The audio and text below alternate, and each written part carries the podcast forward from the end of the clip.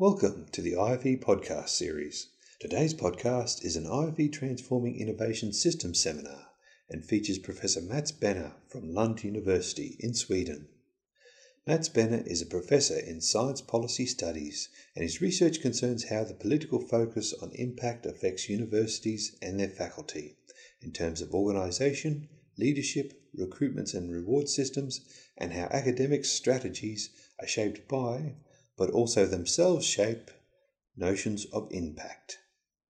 His lecture, recorded on Thursday, the 21st of June, is entitled Engagement in Higher Education How Does It Affect Missions of Education and Research? We hope you enjoy this IFE Transforming Innovation Systems seminar. Um, so thank you very much, Paula, for inviting me, and thank you all for coming. Uh, it was a pleasure having you in in Lund so almost a year ago, uh, giving a bleak but realistic depiction of how Australian universities maneuver between expectations of excellence and impact and engagement. Uh, I was struck when um, sort of making the last mental preparations for speaking to you by reading that um, motto of the Institute for uh, Future Environments. I think it very nicely captures a contemporary understanding of what the university is. Uh, had we been at uh, the um, foundation of the sandstone universities in Australia, we probably would have had a slightly different conception of what a university is home for academic minds or uh, upbringing or whatever, some, some more, let's say, generic pedagogical or um, uh, let's say mental understanding what the university is. But these, these kinds of, and it's, um, I'm not trying to be an impolite visitor trashing this because I think this is very much captures how universities in a way pitch or sell themselves. So what I will be trying to do for 35 minutes and counting uh, uh, is to make a little global overview of, let's say, the impact phenomenon and how it has sort of evolved and emerged in different contexts. And I will also do um, inviting you uh, for horse laughter or critical comments, some notions of what I've learned about Australian universities and how they struggle with this, uh, let's say, impact imperative and how it has evolved. This is the uh, content of my speech. So I will sort of discuss how the university has evolved as sort of an, an organizational entity or a conception, uh, and I will sort of outline how that entails different sort of conceptions of utility and societal location of the university. Uh, and I will also, um, since I dabble uh, sort of in the uh, vacated area of political economy. I will also try to link how different conceptions of universities relate to or align with capitalism or various forms, varieties of capitalism in different parts of the world. And I will do it, uh, therefore, in a comparative manner. So if you look at the, let's say, historical evolution of what a university is, uh, very simplified. I'm, I'm a sociologist, so I treat history like crap, um, or like a pink um, curtain that I sort of draw here and here and there. So you have to live with that. Had I been uh, in the history history of science department at UQ, I would have made a much more solemn presentation, very fine-grained, uh, granulated presentation. But now I'm in a company of like-minded, so I can be as sketchy as I like. Um, so we look at, I mean, if we can sort of compare two ways of conceiving the university as, let's say, the disembedded ideal, uh, which is that the university is not part or parcel of a societal setting, but it's an institution in its own right. And it serves certain kind of higher purposes, irrespective of whether it's in Hobart or in Lund uh, or in Calcutta. Uh, uh and three sort of ways or three men, I fear. This was in the days when academia was a nice and cozy brotherhood. Um, uh, three um, names that sort of um, embodies this way of looking at the university is first Cardinal Newman, uh, with the notion of education as something which builds men at the time, but human.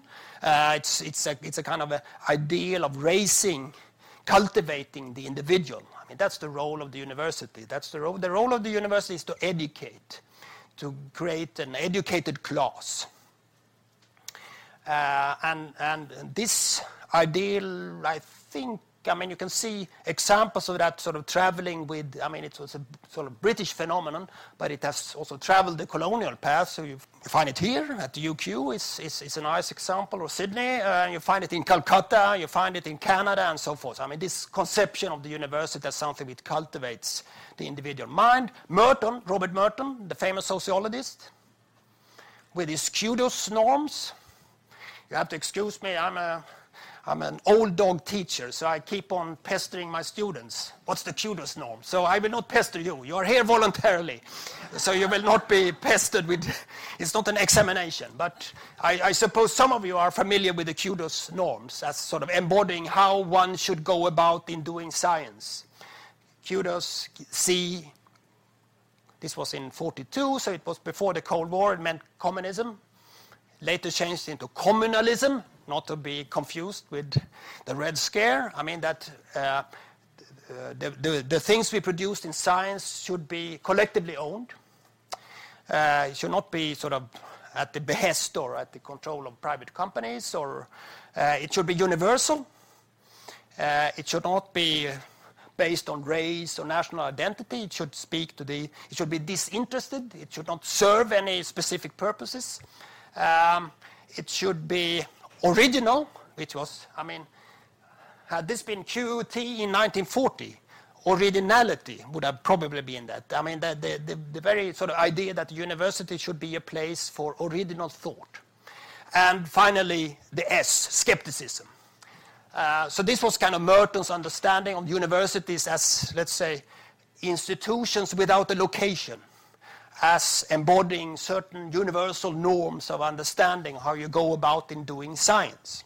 So if Newman sort of discussed education, uh, Merton discussed uh, um, the scientific, hello. Um, and, and, the final uh, name, which might be even more familiar, is Max Weber.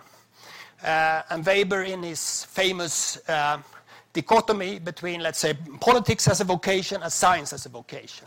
So uh, Weber very sort of clearly stated that the university's role was to be kind of the critical intellectual voice in society, but it should depart from intervening in the in the bloody, uh, uh, in the literal sense of the word bloody or feuding word of politics. So if this was the sort of the classical conception of the university as something which is kind of disembedded or sort of not integrated in society, but rather a force unto itself. We've been enmeshed or showered in various ways of conceiving the university as a productive force lately. And some of these notions you might be familiar with. One is the famous or infamous, depending on how you see it, hello, uh, concept of a triple helix. Does it ring a bell? Um, you have sort of academia, you have industry, and you have government, and they're sort of like a spaghetti. Uh, they're enmeshed and they're sort of intertwined. So universities do business, or politicians think in terms of economic growth or industry, like Google. I mean, they have a Google University and the like. So I mean, it's it's blended. Uh, and another popular concept is mode one and mode two. Uh, mode one being the old stuffy uh, insular ivory tower way of doing science without caring uh, anything about societal processes, whereas the mode two is the modern, aligned, connected, etc., etc. Uh, uh, so, so these these are kind of more, let's say, embedded or even over-embedded understandings of what the university is. The university is something which engages in and is shaped by the local flavor of its surroundings. Uh, and I would not be at the Department of Management if I had not been critical of these, let's say, very simplified understandings of universities as organizations, as something which is kind of either one way or the other. So let's say the most updated understanding of what the university is points at it as a kind of hybrid hybridity. I mean, as an entity shaped by sort of not mode one or mode two, but rather both of them in parallel or engagement and disengagement in parallel and so forth. And I uh, sort of just um, kind of want to outline this by looking at the missions uh, and the governance forms of the contemporary university as kind of straddling between or the conflict between various ways of doing things. I mean, if you look at the logic of teaching, I've learned only yesterday that uh, foreign students is a major source of revenue for Australian universities, 5.3 billion Australian dollars. It's kind of 5.3 Australian dollars in Sweden. Uh, so it's a, it's a huge difference. uh, it's, a, it's a massively huge difference. Uh, and it's a kind of business here where it's a, it's a kind of fringe activity in, in, in other countries. So, I mean, that means that valorization, uh, both in terms of, let's say, valorization for the institution. I also learned yesterday that, that uh, Melbourne University, which is the, has the largest share of, of, of sort of international students has 22,000 foreign students on campus, which is the highest figure on Earth. I can't tell you about the Milky Way, but at least on this planet, it's the highest number of, of any university in the world. Um, but of course, I mean, it remains, I'm sure it captures everyone in this room that we are actually not only here to valorize students or valorize institutions, we're actually here for some higher purpose learning, enlightening, and so forth. And if you look at the logic of research, well, I mean, there's a kind of, if you, if you look at, I, I, chose the ERA as an example here. I mean, it's, it, it, it's very much kind of focused on various aspects of impact, measurable impact of what you do, citations or external money raised or happy companies around you or whatever. You want people to push the green button when they leave QUT smiling face. Great university, not the mm, sour face. Um, on the other hand, uh, science still, and it's gonna, if, if there's one little thing that my home country adds to the conception of research, uh, is the 10th of December. You were, no, you weren't here for the Nobels, uh, but you were almost around the Nobel time. So, I mean, still, I mean, it's a lingering focus on, let's say, innovation or breakthrough when it comes to research. I mean, citations or research incomes are, let's say, proxies of efficiency rather than, let's say, something which is truly original or innovative. So there is a strain between, let's say, the, the, um, the measures, the measurable aspects, and the immeasurable aspects. I mean, if you look at, if you, if you have two minutes of your valuable time over, read the biographies of Nobel laureates. I mean, it's all about being misunderstood. It's all about being laughed at. It's all about being sort of the laughing stock of the faculty. Uh, I mean, look at the Russell Crowe movie of A Brilliant Mind, of being in, in all aspects, from the so kind of psychological to the social to the intellectual, being the odd person out. Uh, so, I mean, it's, it's a remaining ideal of science to be not meeting the Australian Research Council's measures of being a good scientist, but actually proving them wrong to, uh, be, to, to uh, sort of create an uh, entire new rules of the game. Uh, and if you look at the, the, the, the, ways of understanding when it comes to, let's say, engagement or impact, you also find a kind of tension between, let's say, the things that can be measured, the things that your engagement and impact pilot study will ask for in terms of measurable aspects, the number of companies you meet, the number of patents you've taken the last week. I hope it's a high figure. uh, uh, on the other hand, I mean, let's say any kind of historical um, uh, or in-depth study of impact will tell you that lots of impact is done in like when it comes to scientific breakthroughs in ways you never really quite understood. I mean, how impact travel. Um, I mean, one of the largest, let's say, impact uh, success stories of my country is the artificial kidney, You're familiar with the artificial kidney? Uh, and it, uh, I mean, that was based on pity. I say pity on behalf of a doctor who saw the dismal conditions of kidney patients. I mean, they, they sort of slowly died over 10, 15 year periods, and they had this horrible um, diets of um, cream and uh, I mean every, everything tasteless. I mean that was and uh, so, so I mean this was not at all intended to be a university success story to be covered on the front page. This was actually done by let's say a, a, a truly intrinsic individual motivation rather than something that was ordered by the tech transfer office. Uh, so I mean, if you look at the look at the breakthrough impact stories, very few of them and my apologies to anyone from the TTO office uh, who's here now, but it seldom comes from, let's say, the, the expected or the, the programmatic corners, but it, it evolves. Uh, that doesn't mean that it's meaningless to, to, to, in a way, try to encourage people to think in terms of societal impact. It, it only means that it's the travails or the, the, the, processes of impact are less easy to, to pre-plan. And, and, finally, we have the kind of the logic of governance. And Australia is again a very telling case where at least if you judge from the uh, old Monty Python sketch of the philosopher traveling to Australia, uh, seemingly a rather loose uh, uh governance structure, at least in the 1970s. Uh, but if you follow the, if you, you, read a study by Marginson and Considine, the Enterprise University, and of course you see all kinds of associate, deputy, principal, um, head, uh, etc. A very elaborate kind of managerial structure which strikes a well-organized Scandinavian as being extremely organized in comparison with our banana academic banana republic. Obviously, I mean, there is a strong element of transparency. I mean, that is management functions that, in a way, try to have a gaze of what's going on within the university.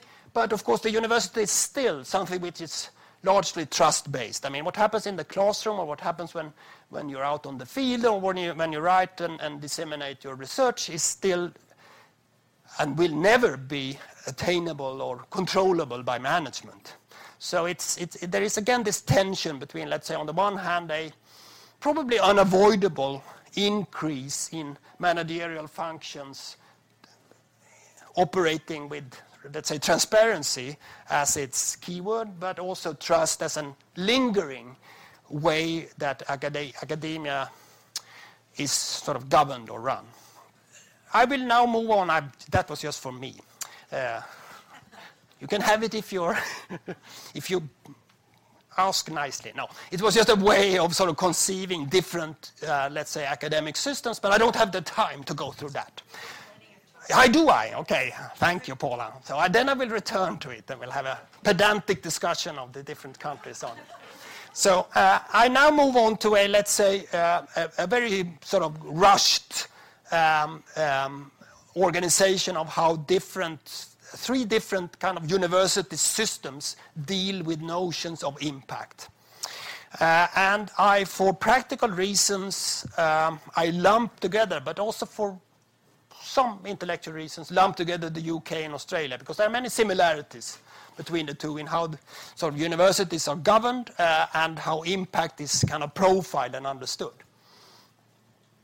I mean, the, the, striking thing about the UK is, of course, even though we've had 25 years of a unified university system, I mean, the, possibly the only uh, I'm not sure even if it's a positive impact, but it's the strongest impact of the Thatcher uh, government on the university system is that the, the old uh, dichotomy between uh, polytechnics and universities were discarded. So every university in the UK is, well, every higher education institution in the UK is now a university.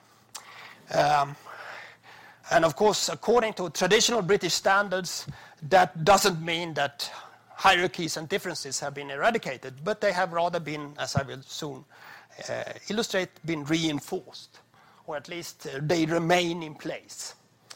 Um, so it's a kind of it's a, it's, it's a unified but but kind of hierarchized or disjointed university system. If you take the train from London to Cambridge, uh, you're met with a sign on the train station saying, Welcome to Cambridge, home of Anglia Ruskin University, which is a bit surprising. you would perhaps expect home of Cambridge University. Uh, but of course, I mean, these, these two universities, in a way, they, they inhabit the same physical space, but they inhabit very, very, very, very different, let's say, intellectual or social spaces. The, the, the Anglia Ruskin being devoted to, let's say, in a way, practical teaching and practical research dedicated to, let's say, the lower or the middle end of the labor market, whereas, of course, Cambridge being, uh, they have a laboratory which is called the MRC Laboratory for Molecular Biology, and it has its, at, as its motto, a Nobel laureate on each every floor. so you feel a bit um, sort of challenged when you enter a university like that. So, uh, so I mean, but so, so I mean, that's the very idea of the university system is that it's. I mean, Brits like divisions. Obviously, there must be some penchant for. For, uh, for, for difference in, in British society, and you, you, see that also in their university system. When you look at engagement, or in the in the in, in UK vocabulary or English vocabulary, impact, uh, it's a, it's has to, to, a higher extent or a larger degree than, than in Australia, it's part of how money is distributed to universities. So it's, it's, it's, it's uh, soon to be 25% of floor funding to universities determined on the basis of universities' contribution to impact in society. Um, but not only that, every application, even the most uh, esoteric, sociological study of the individual in post postmodern society needs to identify user groups, needs to identify potential valorization. Um, which means that a, a, good friend of mine, who's a Marxist political economy of the reddest um, designation, uh, he, when he did a study of the collapse of uh, financial economy and the rise of a post-capitalism, he had to find uh, people in the city of London as potential recipients and users of that research. So you have all kinds of uh, more or less absurd search. It's called pathways to impact. You need to indicate when you apply for money from the research councils. Maybe this is all familiar to you, but anyway, I mean, you need to indicate the pathways to impact of what you do. And the same goes for the, for the universities. I mean, they need to, they submit their case descriptions of, of impact, uh, which are then being, in the typical British grammar school tradition, being graded Oh, that's a two. One. No, we're not that amused with that impact story. This is a four. This is lovely. So it's, it's loads and loads of, let's say, impact assessments in the British system. And if you look at the distribution of impact, you find, unsurprisingly, a pattern where the large universities are, uh, I mean, the, the Russell Group universities, the Cambridges, the University College London, and the like, uh, they are excessively focused on impact in the biomedical area. Uh, they are basically medical schools with uh, kind of social scientific and natural science appendixes. Um, uh, so they're e excessively focused on, on biomedicine. When you look at the second tier universities like Lancaster or the like, uh, you find, let's say, more mixed picture, some engineering, um, some in the social sciences, um, and the envir environmental studies. And finally, let's kind of the third tier universities, the Anglia Ruskins. You find engagements in sports or in um, care or in, let's say, uh, more, more low-key areas, more local, more let's say, local engagement. So impact is very kind of, it's uh, more or less an, effect of what kind of institution you are, the kind of impact you have. Education now is kind of seen as a, as a good, which can be sort of sold uh, on a, let's say on a market level, both for international students. I mean, London is now very international. It's not like Melbourne or even Brisbane, but it's it's a kind of growing uh, international kind of commodity. Uh, but it's also something which is in a way sold and traded to British students on the basis, and and sort of there's continuous discussions of whether the cap, the 9,000 pound cap, should be raised in order to, in a way, increase students' market awareness or planning according to market outcomes. So if if you look at, let's say, the conceptions of, let's say, the value of higher education is very much sort of geared towards the individual making a calculus of the of the rate of return on education.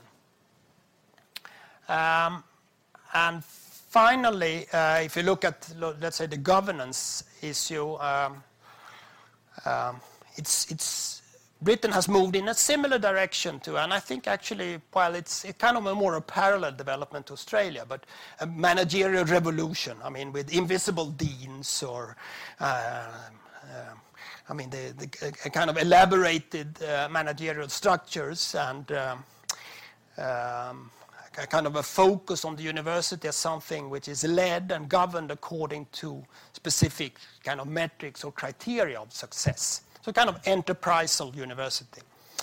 Um, um, and and this uh, is, in a way, also related to, let's say, both continuity continuity and change in how British universities function. I mean, it's it's a very radical, let's say, switch here and around the early 90s, the number of students. I mean, the British universities are roughly the same in number, but uh, student admission has quadrupled uh, in just 15 or 20 years in time.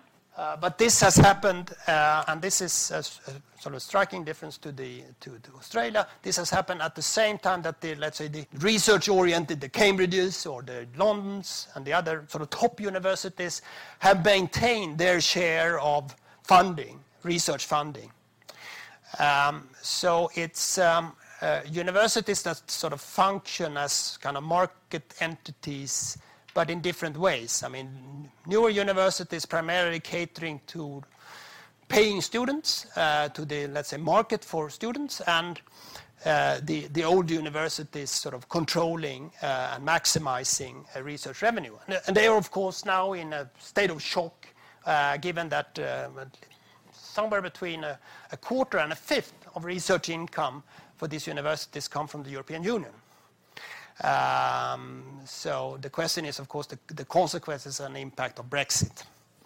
My five cents on Australian universities. It is, uh, at least uh, perusing it from the outside, it's a relatively flat university system that the divisions that you find between, let's say, the Anglia Ruskin and the Cambridge in the British system are far less. I mean, uh, the difference between QUT and UQ aren't that sort of significant when it comes to research activity or research impact. So it's it's a system which is, even with the even including, I mean, I did some simple bibliometrics for your prestige. I mean, the university that was set up as a prestigious research university, the Australian National University, and it doesn't really stand out significantly from the rest. So it's it's, it's, a it's a relatively, in a way, flat or, or even university system when it comes to research activity and research impact. Um, and by that, I'm not saying that the ERA is a wonderful success.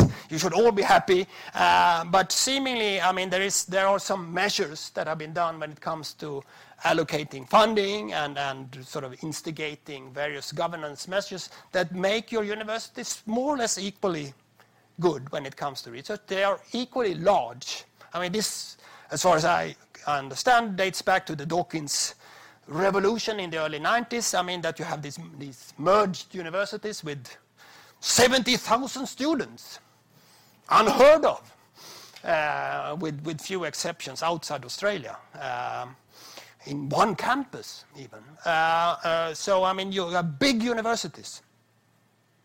and, And of course, education being, educational funding being an important source of revenue for your universities. And you do have a kind of stratification in the sense that a group of eight universities are sort of more, um, sort of less catering to the massive numbers of students and more to the to the re, to research income, but still, I mean, not a significant difference. Uh, uh, and surprising research activity throughout the system. Um, you have obviously uh, engagement, which seems to be the polar here, uh, being something which is encouraged, but it's also being monitored, uh, being assessed, but it's not being, um, like in the British system, rewarded as such. So there is a strong belief in, in kind of um, assessments and enforcement as a kind of cultural steering of activities. Um, and what you do have, which is of course, uh, it's new to me, but not to you. Uh, I mean, is that you have a plethora of instruments to encourage and, sort of develop uh, collaboration. I mean, you have the partnership programs of the research councils and the like. And my reading, and I'm ready to uh, be met by rotten tomatoes when I say this, but my reading is that this has been more captured by, let's say, entrepreneurial academics rather than being sort of transforming the deeper relations between Australian universities and Australian society. So this has been a major source of maximizing or accumulating income for certain research areas or certain research centers or certain individuals rather than, in a way, creating, and I will soon sort of um, contrast that with a, different university system.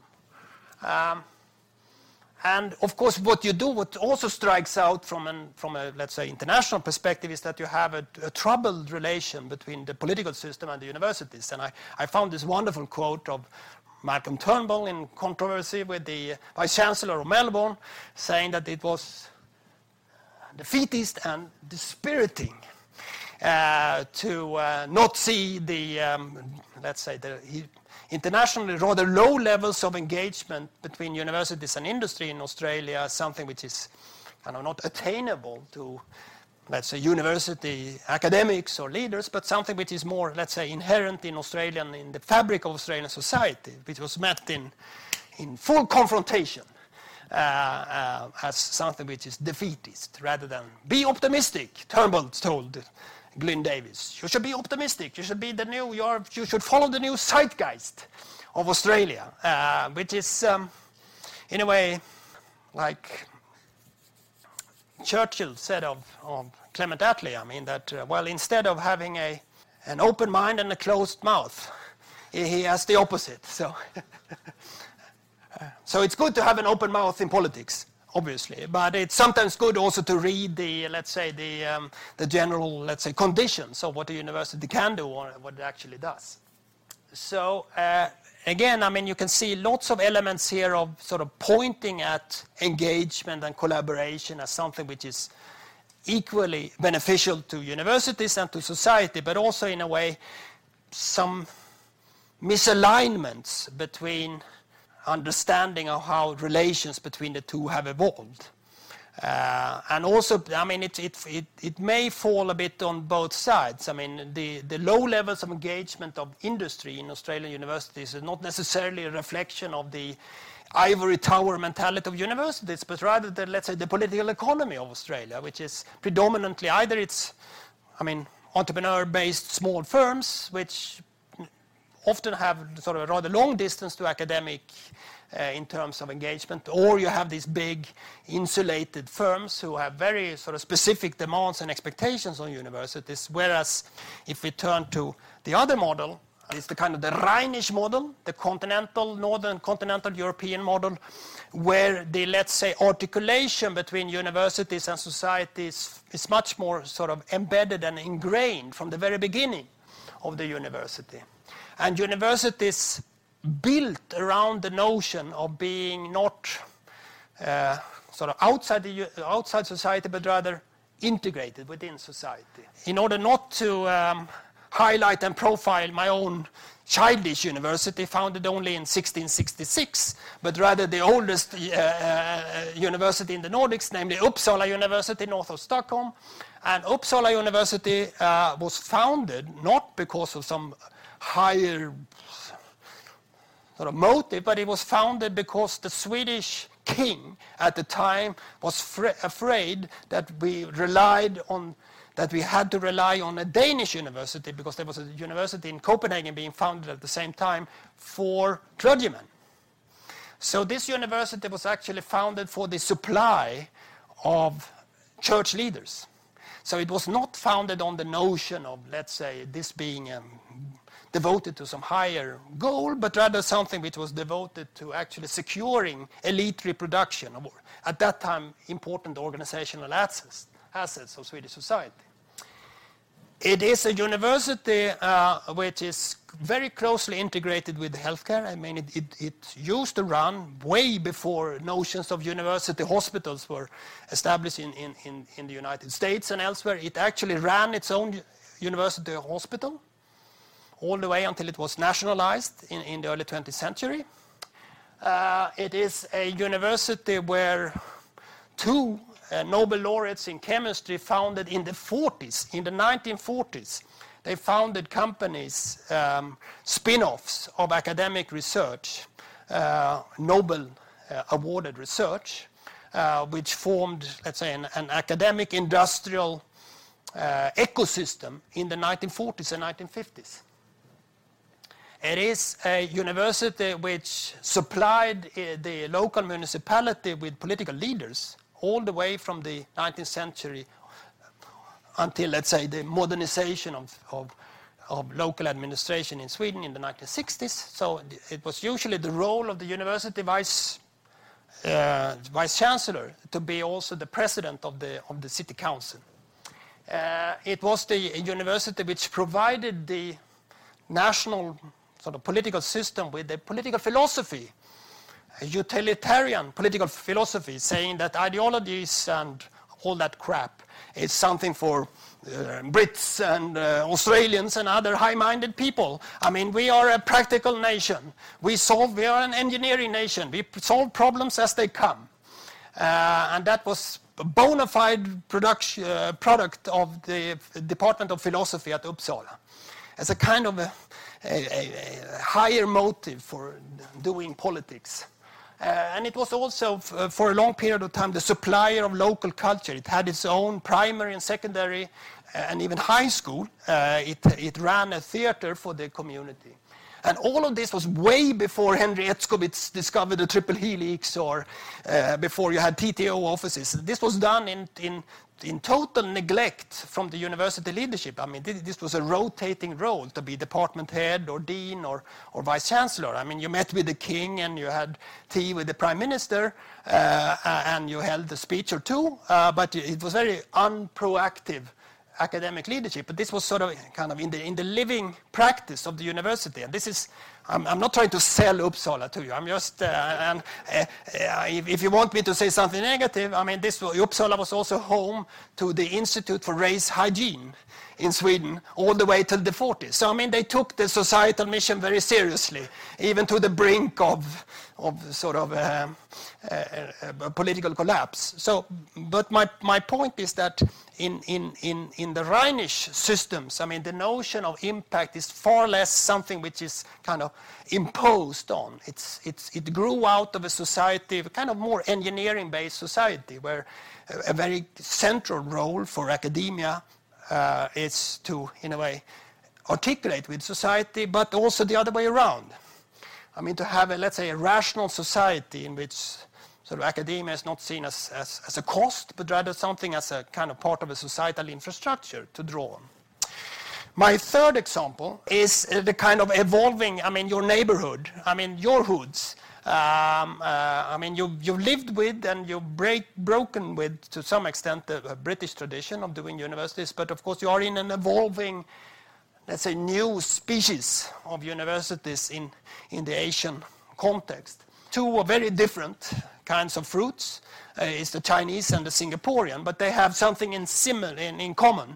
I mean that they are university systems which in a way try to bridge or combine elements of the, let's say, Anglo-Saxon model on the one hand, and on the Rhinish model on the other. From the Anglo-Saxon model, they take a very serious uh, almost to the degree of sort of pedantic understanding of how you monitor academic activity.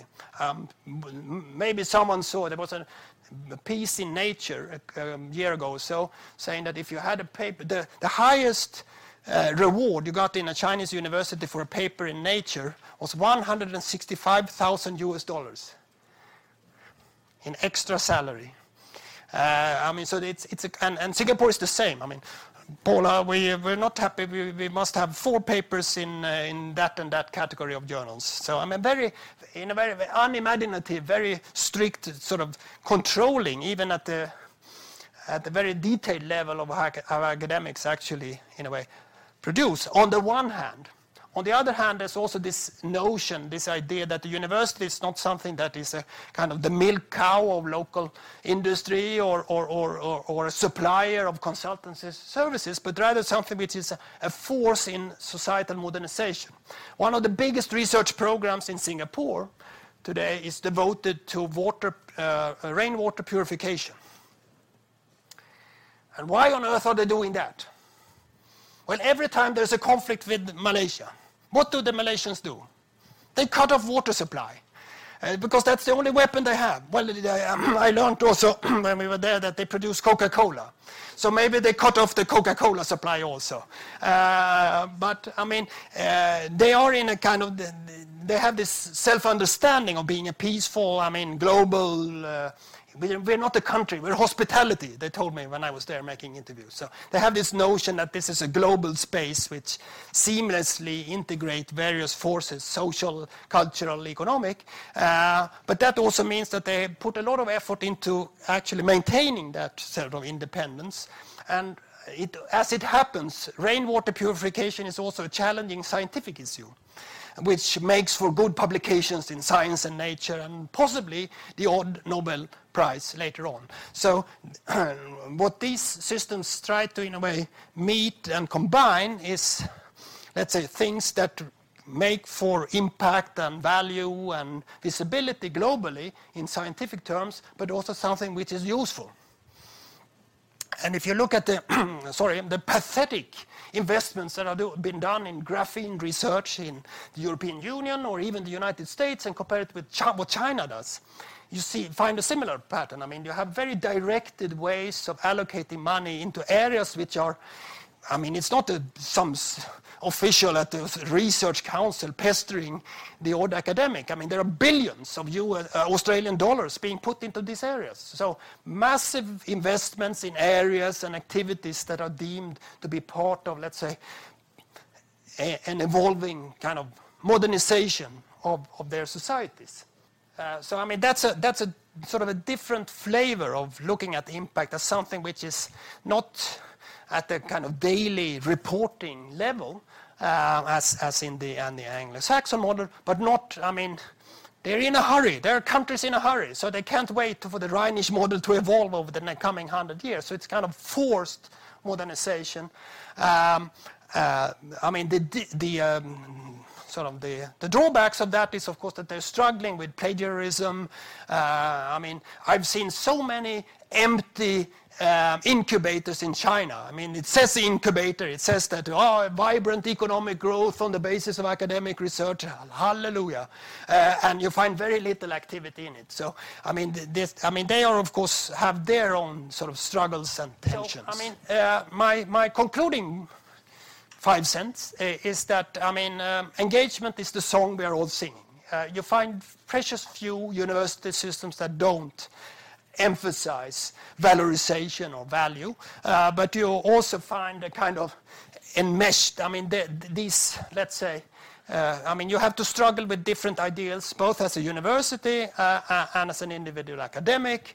Uh, and also, uh, but the good thing, I mean, as Karl Deutsch observed about politicians, is that the good thing about having power is that you, you can be wrong without admitting it. Uh, so politicians don't have to admit that they are uh, operating in a hybrid mode because they're always right. They're like five-year-olds. I mean, I'm always right, so it's wonderful. So it's a good way to stay five years for your entire life to be, become a politician. So, but hybridization is, is, is the kind of the rule of the game also. So engagement is enmeshed in excellence. Uh, engagement needs to be squared with expectations of publications being visible, being uh, committed to uh, uh, um, student uh, satisfaction and what have you. And the forms and formats vary. That's my, that's my kind of observation here that, that and even though I mean the, the, the, templates are the same and the expectations the same, the, how they play out in reality uh, varies. Uh, and my interpretation of, of, of, the, let's say, the, the surge of engagement is that it's first, I mean, it's a kind of the, the last example, or possibly the latest example of the linear model. I mean, the notion that science propels uh, development, which propels growth. So this is, I mean, when, when it's no longer viable to, I mean, I, I want, my, in my next life, I will continue doing research on industrial policy because it's something that doesn't exist anymore. Uh, it, it needs to find a new label or target. So industrial policy motives are very, I mean, clearly behind, let's say, the rise of notions of engagement. This is a way of subsidizing industry or developing industry, but in, in, different, uh, in a different vocabulary. Uh, it's also something which is very good for those who have a penchant for managerial techniques who like new public management. There are a few, uh, because it gives them another way, another arena to operate in, another arena to infuse indicators and steering and reporting and what have you. And we all like that, don't we? Uh, but it's also something which is, if we can say, it's, also something which correctly managed could be a rejuvenation, I think, of a, let's, well, at least a, a Rhinish, but I think also more general ideal of a university as something which is actually moving beyond this sterile conception of journals and editorial boards and how do I manage in this in this bland airport-like world of top journals into a much more meaningful, uh, let's say, civic world where we actually do use, useful things, where we, we, we actually do meaningful research, we do meaningful engagement with students, we do meaningful engagements with society beyond academia. So it's a kind of possibly something which can build a new university species, perhaps a civic university instead of this airport lounge excellent university, which is slowly killing us. Thank you for your attention.